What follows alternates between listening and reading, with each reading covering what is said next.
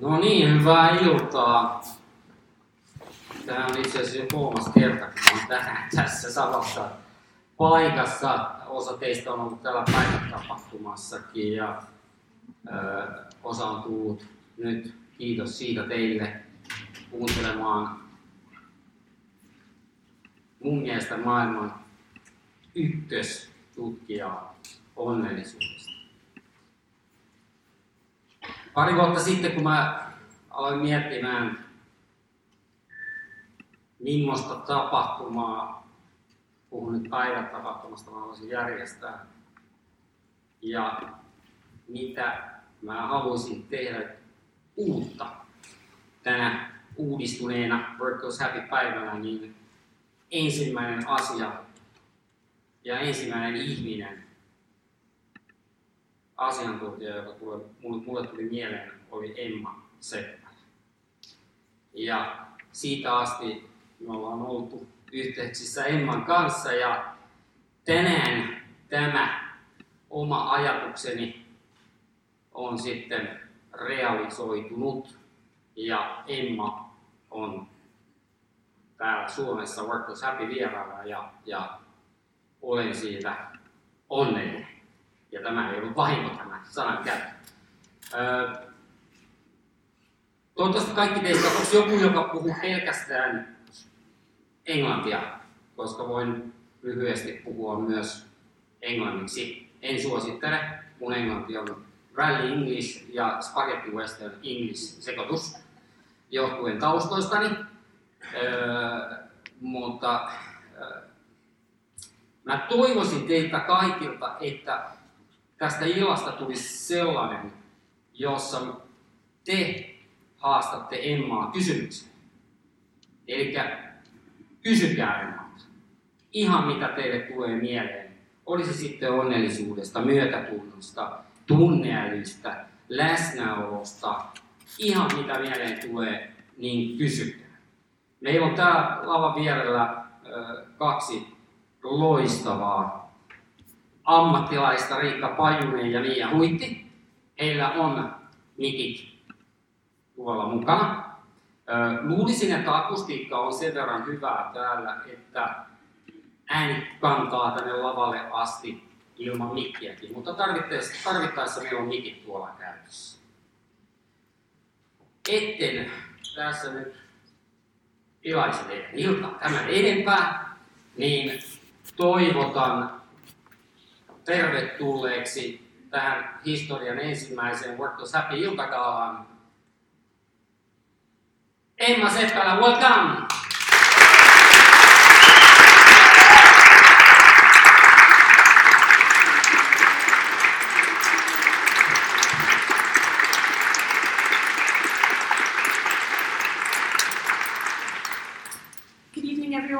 I wish I could speak to you in Finnish with my name. I really should be able to, but um, unfortunately, my father forgot his Finnish um, after moving away from Finland when he was a little boy. So he never actually taught me the language.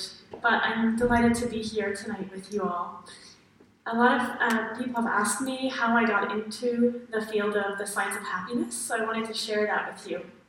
I grew up in Paris, France, and I'm sure many of you have been there. It's a wonderful, beautiful place.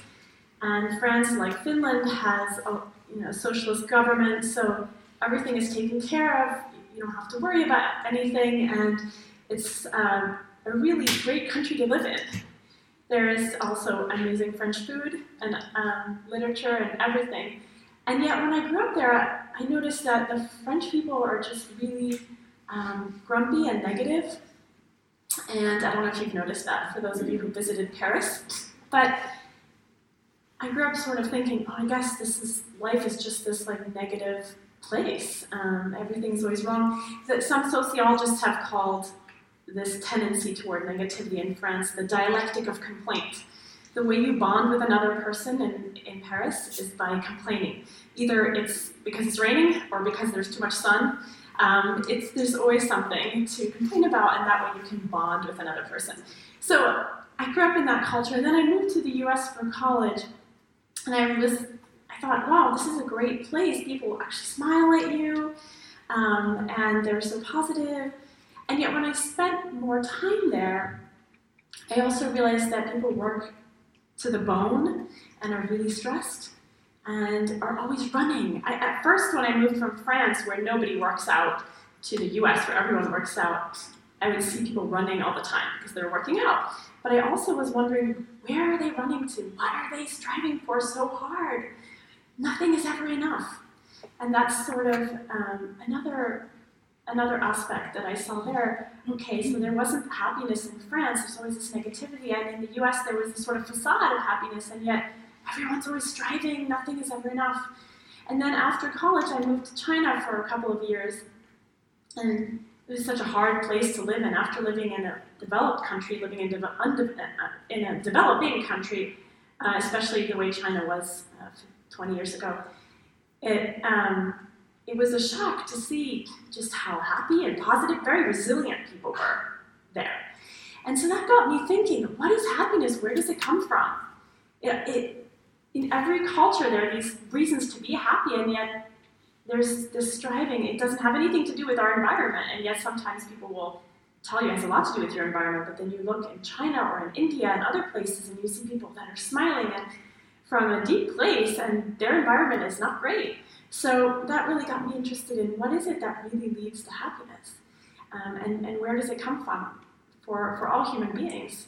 So that's uh, that's how I got into to this question, and I actually started my studies in the field of cultural psychology and looking at how different cultures um, experience the world differently. And one very interesting study looked at happiness in different cultures. And it actually saw that in different cultures, we define happiness differently. Because after all, what is happiness? People always asking, what is happiness? We know what happiness is not. When we feel any negative emotions, whether it's sad or anxious or frustrated or jealous or whatever emotions we feel, we all we know that we're not happy in that moment. And we also know when we're happy, but how can we define that? Well, different cultures actually define it differently. And so people have also asked about this you know, World Happiness Report on Finland being the number number one country um, two years in a row. Congratulations, by the way. Um, it, it's uh, interesting to think about how do we define happiness. So in, if you ask people in the US, what is happiness? They are going to use words like excitement, thrill, um, enthusiasm, really high intensity positive emotions. And if you ask people in China, Korea, or Japan to define happiness, they'll use words like serene, peaceful, calm.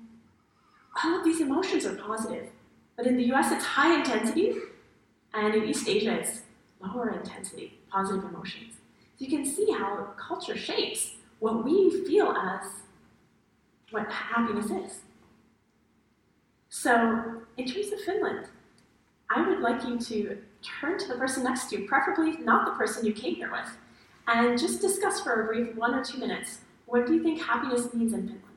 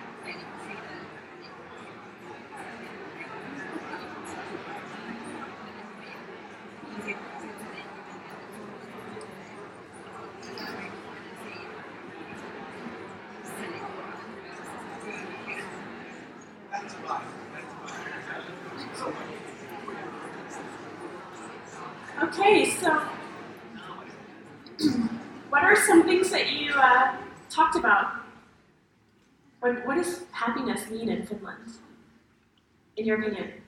Summer. Summer. Grass. Grass. Grass. Grass. Grass. Grass. Trust. Grass. There's a feeling of trust between people, right? High feeling of trust in this country. That's huge. I mean, whether you're talking about in your private personal life or at, in a workplace, trust gives you an incredible feeling of safety. Uh, and that's immense. That's really, really big. So, you know, even in a work, I mean, this is a conference on happiness at work, and in the workplace, when you feel trust, um, there's such a greater feeling of psychological safety and therefore greater innovation potential um, and, and, much greater engagement of employees. So, yeah, trust. The other person had said summer, which means you feel happier in the summer. Yeah, uh, Yeah, so you like being. No people. Being, being kind of uh, having your own space. Yeah. Close to nature. Absolutely, in forest. There's so much research on this now, and most of the world doesn't know this. There's so much research on the, the healing power of nature for anxiety, for depression. It boosts your creativity. So, three days spent in nature, unplugged, boosts your creativity by 50%. And if you if you th- if you ask CEOs across countries, across industries, what's the number one trait you look for in incoming employees? Guess what they say? It's creativity. yeah. And and yet we're often not paying attention to that at all. In fact, nature is so powerful that even if you just have a plant on your desk in your office, it makes a big difference. And if that doesn't even work because you don't have windows, even having a screensaver that's a plant or green has an impact. That's how powerful nature is. It'll get through to us even if it has to do it through technology. But yeah, it's a powerful secret to well being that a lot of people don't understand and do not include in their lives. Um, so, and that, that Finnish people really understand. So, thanks for saying that. What else?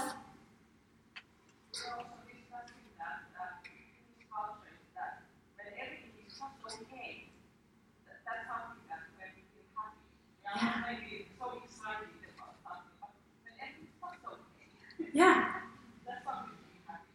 Yes, that's that's huge. So contentment, being content with what is, right? Yeah. So being worry free is happiness. Yeah. So that's that, that's very profound. A, a, lot of wisdom traditions would say that contentment is where you want to be, um, not desiring more always in a space of wanting. Because whenever you're in a space of wanting, you're in a space of lack. Does that make sense? But if you're in a space of contentment, you're not wanting anything and you're grateful for what you have. So that's it's actually very like a wise place to be at. And yet many cultures, for example in the US, that are always wanting, wanting, more, and more, more, more, more. Um, I would meet entrepreneurs in, in uh, serial entrepreneurs in Silicon Valley. Like, okay, you already sold your first business for millions of dollars, and now you want to create another one, and then create a. It's like, when is enough? I mean, if you want to make a difference and all that, great, and you think it's fun, great. But if you're just striving for more, what are you going to get out of it? Nothing more than what you got the first time, right? So contentment is a really wise place. Equality. So there's equality in the society. Is that what you mean? Yeah, and that's definitely a huge contributor to well-being, for sure. Somebody was telling me that in Finland people like to pay taxes. No. Is that right? No. no, but that, am I right or am I wrong? I mean, in the sense that like contributing to the greater good. Yeah. Yeah, well, that's not the case in France or the US, for example. But that's a sense of greater, it's a sense of beyond just me, looking beyond just at yourself, but toward the greater good of your community. Um, yeah. Anything else? Health. Say, say some more about that. Who said health? Yeah, did you want to? Yeah, being healthy leads. Yeah, yeah, being healthy leads to happiness. Yeah, and being grateful for your health. Yeah. Anything else? Safety. Yeah, safety. Feeling safe. Absolutely. Feeling safe means that's that's one anxiety less in your life. Freedom. And freedom. Is there freedom? Complete freedom here? Yeah. And freedom of the press? Yeah. That's not the case in the US, by the way. They say there is, but it's not. Because a lot of the press and television is owned by pharmaceutical companies who are putting their ads on there. So they won't allow, for example, documentaries that are anti-pharmaceutical. That's not freedom of the press. It's, so it's interesting because they can, can claim they can claim to have it, but they don't necessarily have it. Anything else? I'm very impressed. You're making me want to move here. Yeah, education is high quality. There are articles about Finnish education all the time in the US about how the kids they play more and they're more outside and how that makes a big difference. Family and friends are close. There's a lot of closeness here. Is that what you're saying? Yeah. Yeah, definitely.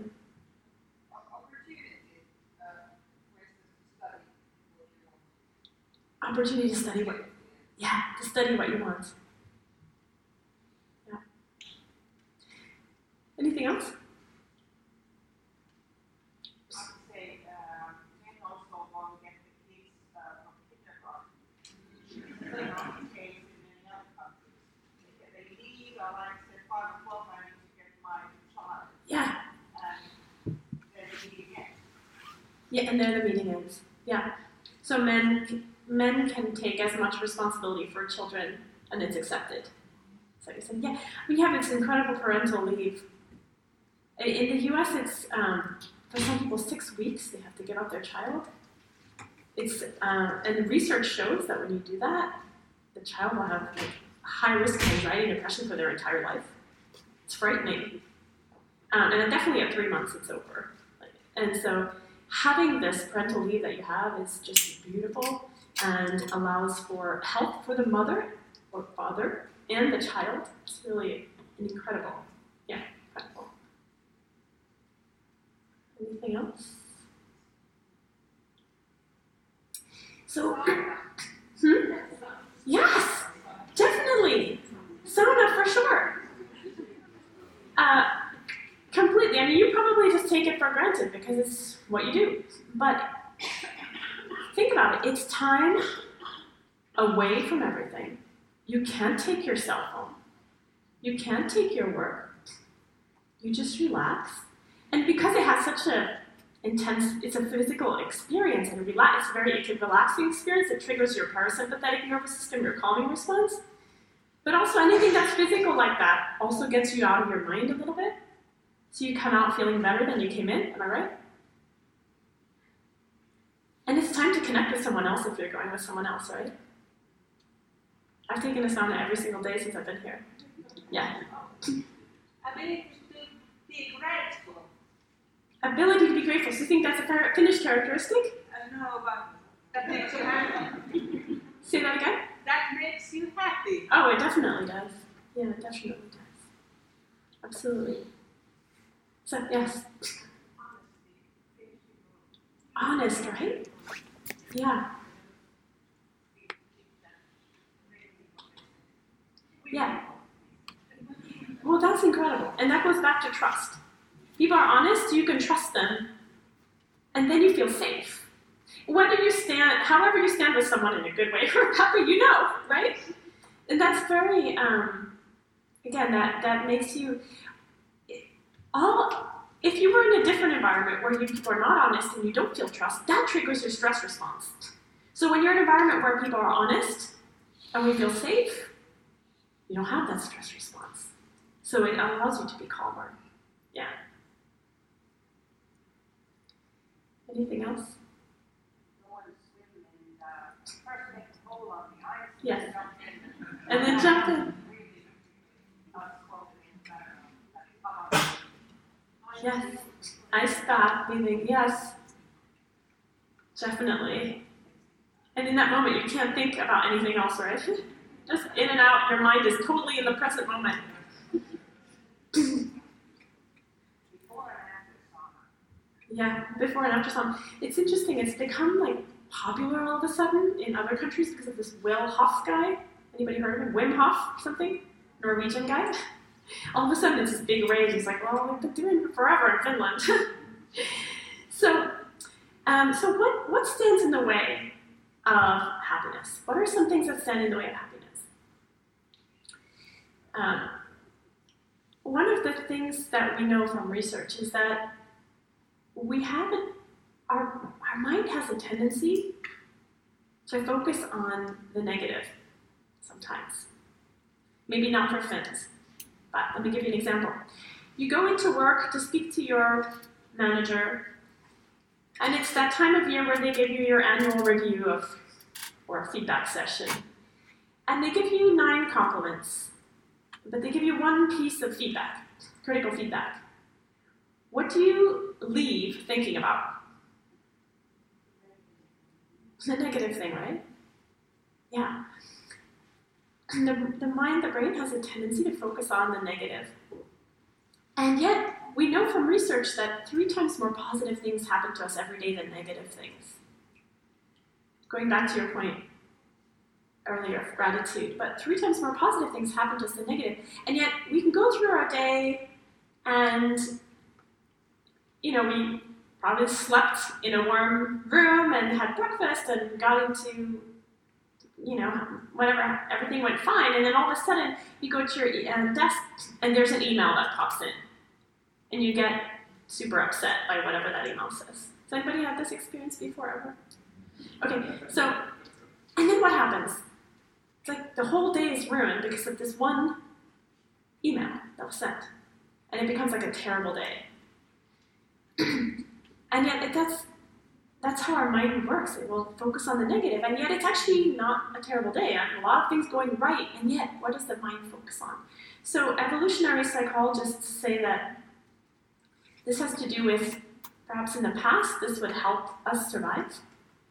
Um, for example, when our ancestors were, uh, you know, living in in the savannah, and um, you know when you know, when Aunt Sally went to play by the lion's den, it didn't turn out very well. Um, it was a good thing that we rem- that the, you remembered that negative event because it would help you survive. Does that make sense? And so it's sort of a survival mechanism, perhaps, to focus on the negative. But in this time and age, when we're living in a you know safe environment, it's no longer so adaptive. And yet the mind tends to do this. So this is where self-awareness is really key. Just being aware of what's going on in our own mind, which is something that we're not always used to doing because we're used to looking outward all the time. We're used to using our five senses in an outward direction. We're used to looking, listening, tasting, feeling, touching, but we're not always used to looking on the inside. Does that make sense? So self awareness is becoming aware of your own thoughts and tendencies in your own mind so that you can then decide whether, okay, you know what, I'm focusing on the negative, but that actually doesn't make a lot of sense. It's more realistic to actually be focused on the positive because there's more positive happening every day. If you go, to, so this is where gratitude comes into play. If you were to make a list of all the things that you have to feel grateful for, it probably would not have an end. Like just think about your day today and think about the things that happen. For example, maybe you had a meal and you, that was great, and then you um, had enough water to drink today, and then you have great clothes that are keeping you warm, and and so forth and so on. It goes on. You have maybe you have children, maybe you have family, maybe you have friends, whatever. You have work. There's a, a really long list of things to be grateful for, and just even that little exercise, kind of exercise, can snap us out of that tendency to focus on the negative. The other thing that sometimes happens is that, um, and how many people have, have gone to a developing country on vacation or for work or whatever? So, what happens when you come back here? You notice what happens? Yeah, you become more grateful for things like what? Tap water is like this huge thing. You can drink the tap water, right? Yeah. Anything else? What else is anyone else grateful for when you come back from a developing country? Toilet paper is like awesome, right? What else? You can actually throw it in the toilet, exactly. what else? Yes. Are you raising your hand? Oh, I'm sorry, I thought I was someone. Yeah. Huh? Clean streets that are paved. It's amazing. When you're in a car, it's smooth, like it doesn't like bump around, right? Yeah. So there's also another It's called habituation. Psychologists call it habituation. Is that sometimes when we're in a great, you know, we're, we're living day to day, we just sort of get used to what we have. And when we get used to what we have, we no longer necessarily are grateful for it. For example, let's say, think about maybe um, you really wanted a car or your own house and you were really looking forward to it, you really wanted to have your own apartment or whatever it was. And then you finally got it. And you're really excited for, you know, a day or two or three, a couple of weeks, and then all of a sudden it became normal. And then you don't like rejoice every single day because of it. Does that make sense? So habituation is that process. Um, but again, this is where then you leave to a developing country, come back and like, wow, this is amazing. Um, I have my own house, my own space. Finland has a lot of space. So then, what if you go to China or you go to New York City, and then you come back and you're probably like, oh, so much space. The air is clean. This is wonderful. So again, um, habituation is another one of those habits in our mind that we can sort of notice and just say, hey, wait a second. There's just so many things that are amazingly awesome about my day to day. So that's another sort of um, just a, a self awareness point to remember. Anything else that you can think of that blocks us from feeling happiness? When you have something negative in your mind, it means that you need to fix it. So yes. it makes something that I need to work for something, and there is something maybe with another person or something. So, but it, it means that I need to fix something and it makes stress to us and those negative feelings. Yes. I say it's laziness, but it's some kind of threat or, or, some kind of danger or some kind of that kind of feeling you are having when you, when you feel like that.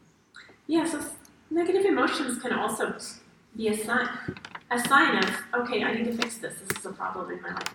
So this is another interesting point. Sometimes another thing that can block us from feeling happy is we want to feel happy. Does that make sense? We're, we want to feel happy, we are kind of chasing it. And that can make us also not accept negative states as well. So having a negative state and just feeling like I don't want to feel this right now. Because it's uncomfortable to feel negative emotions. Um, but as you were making that point too, sometimes negative emotions are a sign. Like you feel very angry, Maybe it's a sign also there's something not right, not fair, not just about the situation I'm in. It's probably not always a great idea to react in that moment of, um, of anger because we don't, we're not always our best at those moments, but it may be a sign that something needs to change at some point. Maybe when you're feeling calmer, you can address it. But yeah, that's a, a good a good point. Um, and I don't know how it is in Finland, but in the U.S. there is a tendency to not want to feel negative emotions ever. Um, to the point where, actually, Sheryl Sandberg just wrote a book about this. Sheryl Sandberg works at Facebook. She, her husband died, you may have heard, um, suddenly. And she wrote a whole book about how, uh, addressing some of these points that in this moment of grief, people don't know what to say to her. It's just so awkward in the US. Somebody's grieving, a, a giant loss in their life and people just don't know what to say. And there's a study that that uh, a colleague of mine did looking at condolence cards in Germany versus in the US. And in the US, the condolence cards messages are akin to feel better soon and it'll all go by quickly and you'll get a new normal, and it'll be great. Uh, but then in Germany, the messages were more like, I'm with you in your suffering. This is, this is a huge pain in your heart and it's a difficult time. Those are the kind of messages that we're given. Kind of an acceptance of suffering. as part of human life, as, as um, something that's normal. And so I, I don't know how, how it would be in Finland, how um, that would be, but in, in whether there's more of an acceptance or, and I think in Europe there's more of an acceptance, but in the US there's a sense of never feel any negative emotions. There's a real tendency to try to take a pill for everything. In fact, pharmaceuticals are trying to take, uh, develop a pill now for loneliness, which makes you laugh, but it's true. Uh, it's gotten to that point. Take a pill for everything, and that's why, in, you know, any pain that you would have, you gotta take a pill. Um, if you want to give, you know, if you want to have your baby without pain meds, like they think you're completely crazy. In fact, they make you sign something if you want to give birth without pain meds, but they don't make you sign anything if you want to give birth and they're going to inject you with a gazillion things. It's just like a, they don't want to feel any pain. And yet that leads to a problem because when people are feeling pain on the inside, where do they go? What do they do? All they think is there's something wrong with them and quick, where's my pill? So, but in uh, other countries, like like in Germany, for example, and, I, and I'd be curious to hear how what it's like in Finland, there's also an acceptance of that. And what's interesting is if you look in China, they have a an expression is called it's a 吃苦是福, which means eating bitterness is good fortune. The sense that the negative moments in our life, the painful moments, the tragic moments, are also moments that are a good fortune. Why? Well, if we look back on our own lives, all of those painful, hard moments are also moments that brought out the valor in us, are the moments that we grew from, that we became more mature, and that we became more compassionate because we understood other people who were suffering. And we learned some lessons, maybe. And we learned to love more and to be more present for other people. And so there's that, that sense. And in India, there's also the sense that you can't have happiness without pain. You can't have love without pain.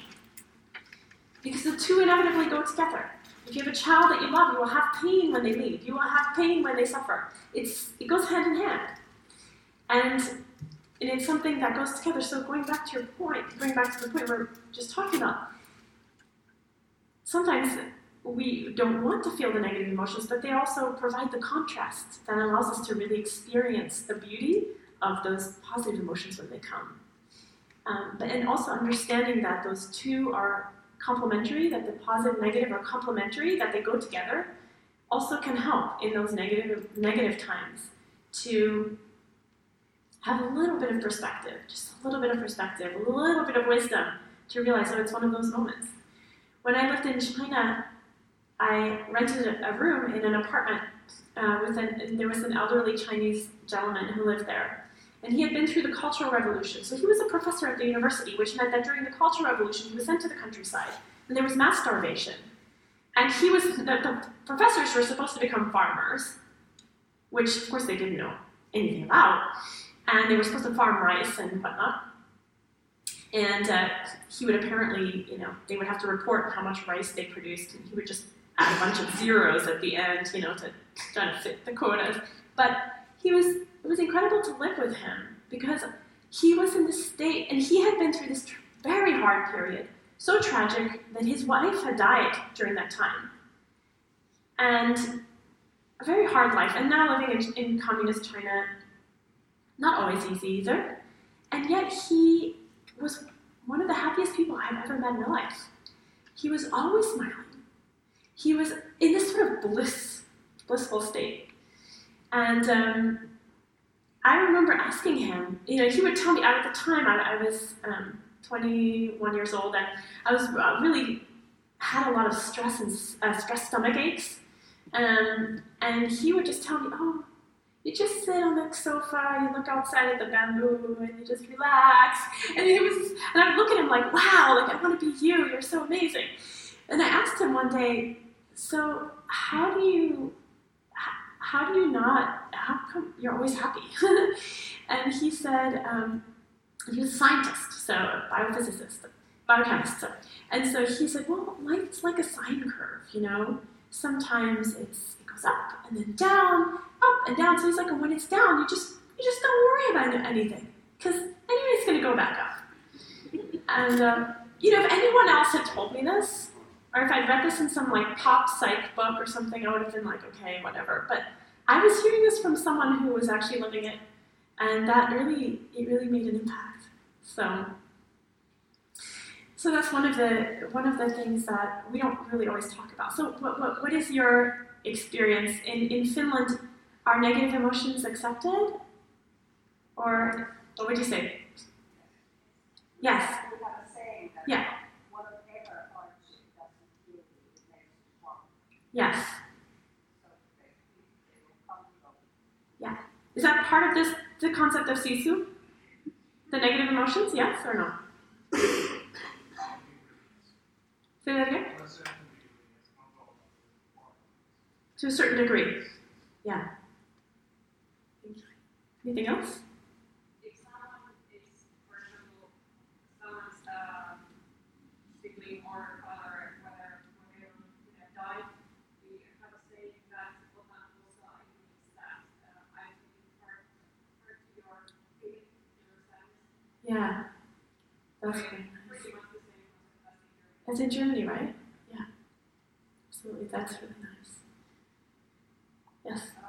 I, I have a vague memory that uh, a long time ago that there used to be a, a, a profession, or a part-time profession for for people, uh, for women uh, who would participate at people's funerals and they kind of asked to come uh, to cry. Okay, I, you, it's, it's, it's considered this, yeah, in certain parts that you you have professional criers come and, and help uh, share the, the sorrow. Sarah the sorrow. I've never seen that myself in a, in a, a funeral, but there used to be people who were designated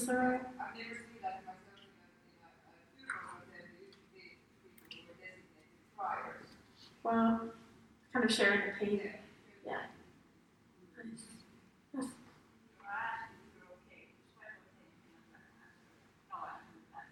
Yeah.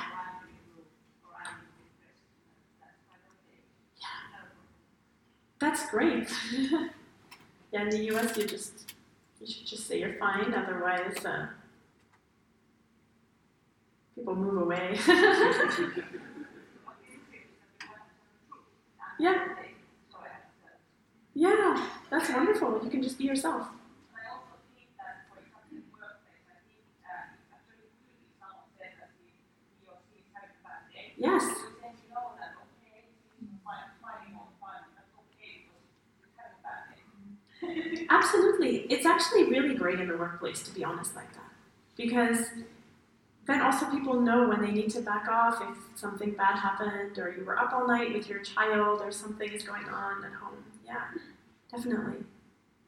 You know what's nice about being truthful and honest in yourself is that when you're not, people can tell. For example, think about this. Like, let's say you're going to an event, some kind of event, and then somebody walks in the room who's trying to make an impression. They're trying to make an impression. They want you to like them. Can you tell that they're trying to make an impression? Yes or no? You can. Now, what is their goal in trying to make an impression to you?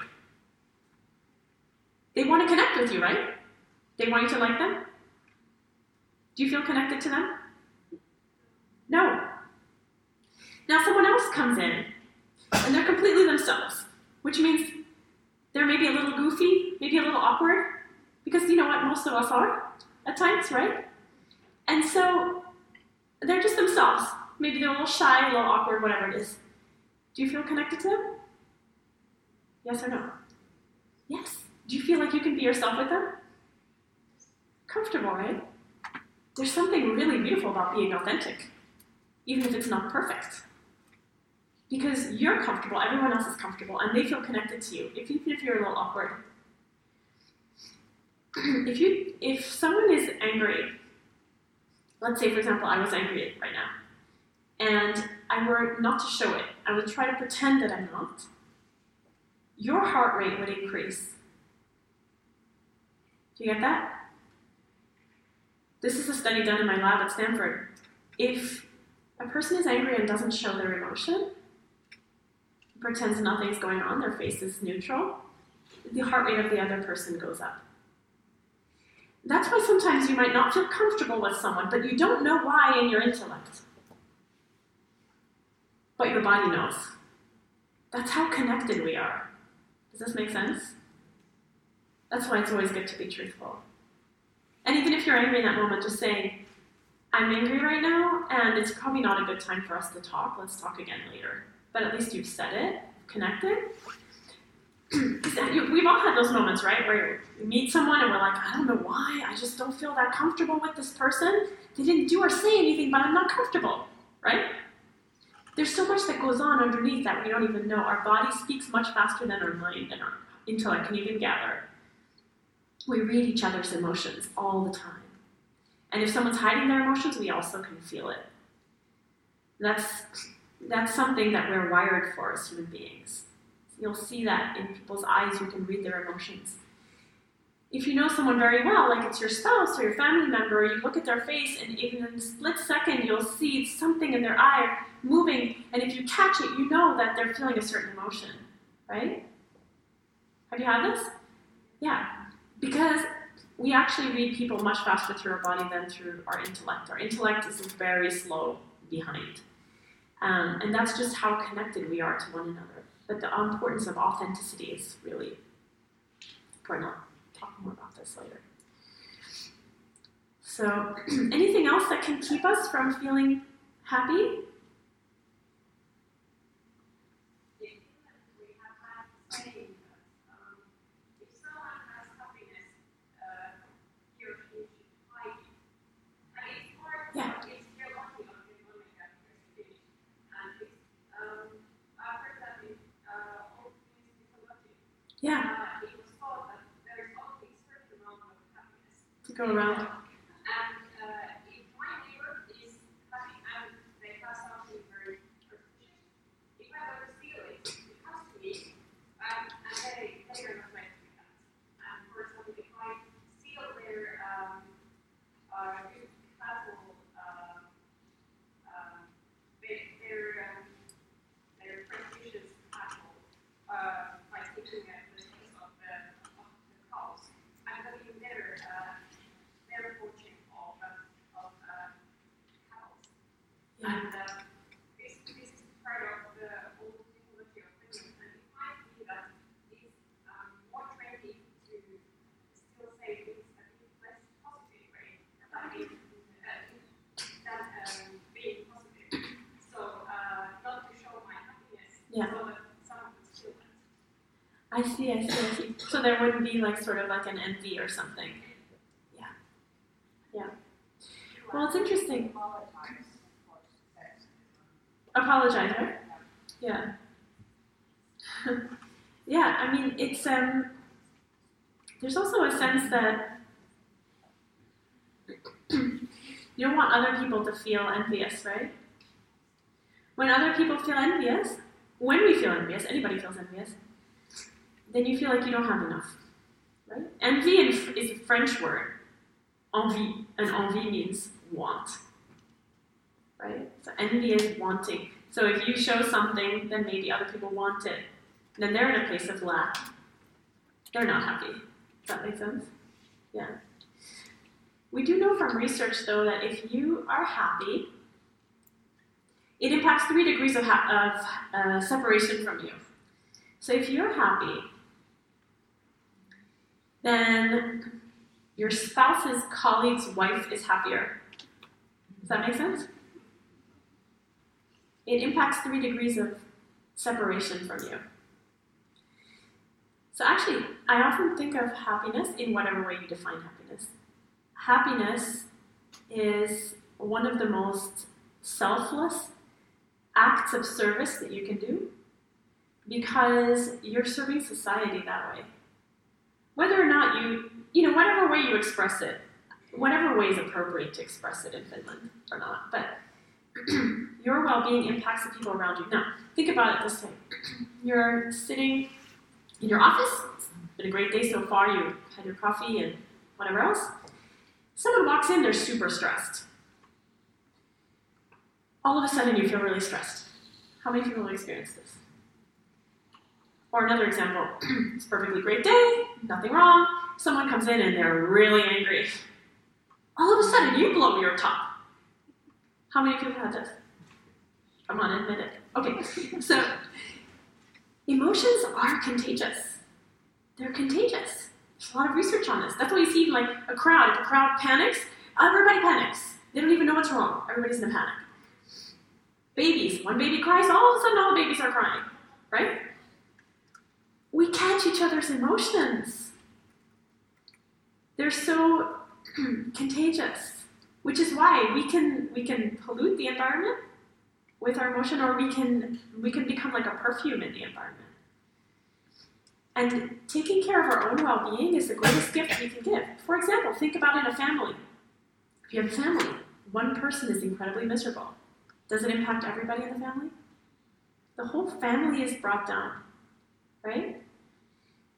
On the other hand, we can probably all think in our own families about that one person that sort of carries everyone. Or you can think about in your community that one person that comes in the room and they're like a sunshine. They come in and everybody just you just want to laugh around them and you feel warm and you feel just happy. Do you know those kind of people? Those kind of joyful people? So in that same way we can impact we impact everyone around us. We just do. We always do, all the time. And uh, taking care of our own well being is one of the greatest gifts we can give to everyone else our family, our community, our workplace, people that don't even know you, that you come into contact with. Because of how deeply connected we are with other people. So, for example, have you ever had that moment where you're walking down the hallway and someone smiles at you and you get caught off guard and you don't smile back? Or no, other way around. You smile at someone and they don't smile back. Has anybody ever had that experience? And then you kind of feel weird and awkward afterward, right? But the chances are that they, they will smile at the next person. When you smile, or if you see someone smiling, it activates the smiling muscles in your own face. Because this is the basis of empathy as well the basis of empathy, which is that ability to feel others' emotions, which by the way, you are born with it. You feel other you can totally feel other people's emotions. You can totally read other people. Some people will say, I don't know how to read other people, I don't know, I don't have empathy. It's not true. You have it because it's born inside of you, because what I was mentioning earlier, that we read other people with our body much quicker than with our mind. For example, if I'm walking across the stage and I trip and fall, what's your first reaction? What's your very first reaction? Before that, what does your body do? Yeah, startles, right?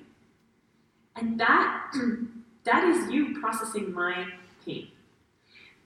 If I were if I hurt myself or if you see someone hurt, it activates the pain areas in your own brain. Activates pain. It's as if my pain were your pain. Does that make sense? That's how connected we are to other people. I could be a stranger that you've never seen before, that you don't even know, and I fall and trip, and you still will have that physical reaction. That's how how tightly we are connected to one another, strangers, not strangers. You'll see, for example, if your spouse or your best friend or somebody walks in the room and there's something wrong, you look at their face and you know something's wrong before they've even said anything. Has anyone had this experience? Yes, what's wrong? Right away. Because you can read them. and people will read. People can read you. By the way, if you're a leader or manager, the people working for you are reading you all the time. They pay special attention to you. And the same thing you'll notice with your own manager or boss. If you you're paying special attention to them and their facial expressions all the time, because you're always reading. Is everything okay? Am I still okay? And or if you're you know dating someone new or whatever the circumstances, like paying a lot of attention. And so that's something interesting to know because especially as leaders, leaders don't always remember that that they're being looked at because uh, the way that you would look at your manager also and see it when you go into a meeting. Is this a good day to ask? Is this a good day to ask for a raise or not a good day? Like you're really checking it out, and you can tell. so, but yeah, so your well-being really impacts everybody else around you, and that's something that we don't always realize, uh, and why it's important to um, to cultivate that. We'll talk about how how. Any questions so far? Any points you want to bring up? Can I have one, Emma, please? Yeah. You tell about this reaction that if you fall down and, and then we jump up, out, uh, we jump up. It's Yeah. our first reaction. Then my question is, why do we have wars in our our earth, in our world? Why we have wars? Are those people without some kind of emotions inside them or, or if we have that kind of reaction that Yeah. if we are in war, you know, it's, it's for, for power and for killing and so on. So those people who are in war, do they, don't they feel it? Well, it, it was my first reaction after your, yeah. your talk. And so, so those people who are going, You mean who? The soldiers? I mean those who are, The well, we had, we had a 78 years ago, we had a Second World War and all, so everything like that, maybe normal person, not but who is, who is responsible, who is, who is the leader and who is, who is saying that now we are going into the war. Are they, are, are they without that kind of emotion? So, so I, I let's say it uh, differently. If, if I'm Hitler or I'm Stalin, Yeah. you fall down, I don't jump up. No. I'm, I'm without that kind of emotion that, let's say, normal people have. Yeah. So psychopaths, um, like Hitler, was a psychopath. Um, sociopaths, they actually are very good at empathy. They know other people's emotions, but they manipulate them. That's very different. And that's um, so if we're talking about people like Hitler. Um, but in terms of the leaders, I'm in a country with a very strange leader, so who the hell knows how these people get to power? um, but yeah, in, in terms of the people who, uh, uh, uh, a lot of leaders, they don't have to be on the on the killing fields. They're not there. They're sitting comfortably in their office, but they make decisions for many different reasons.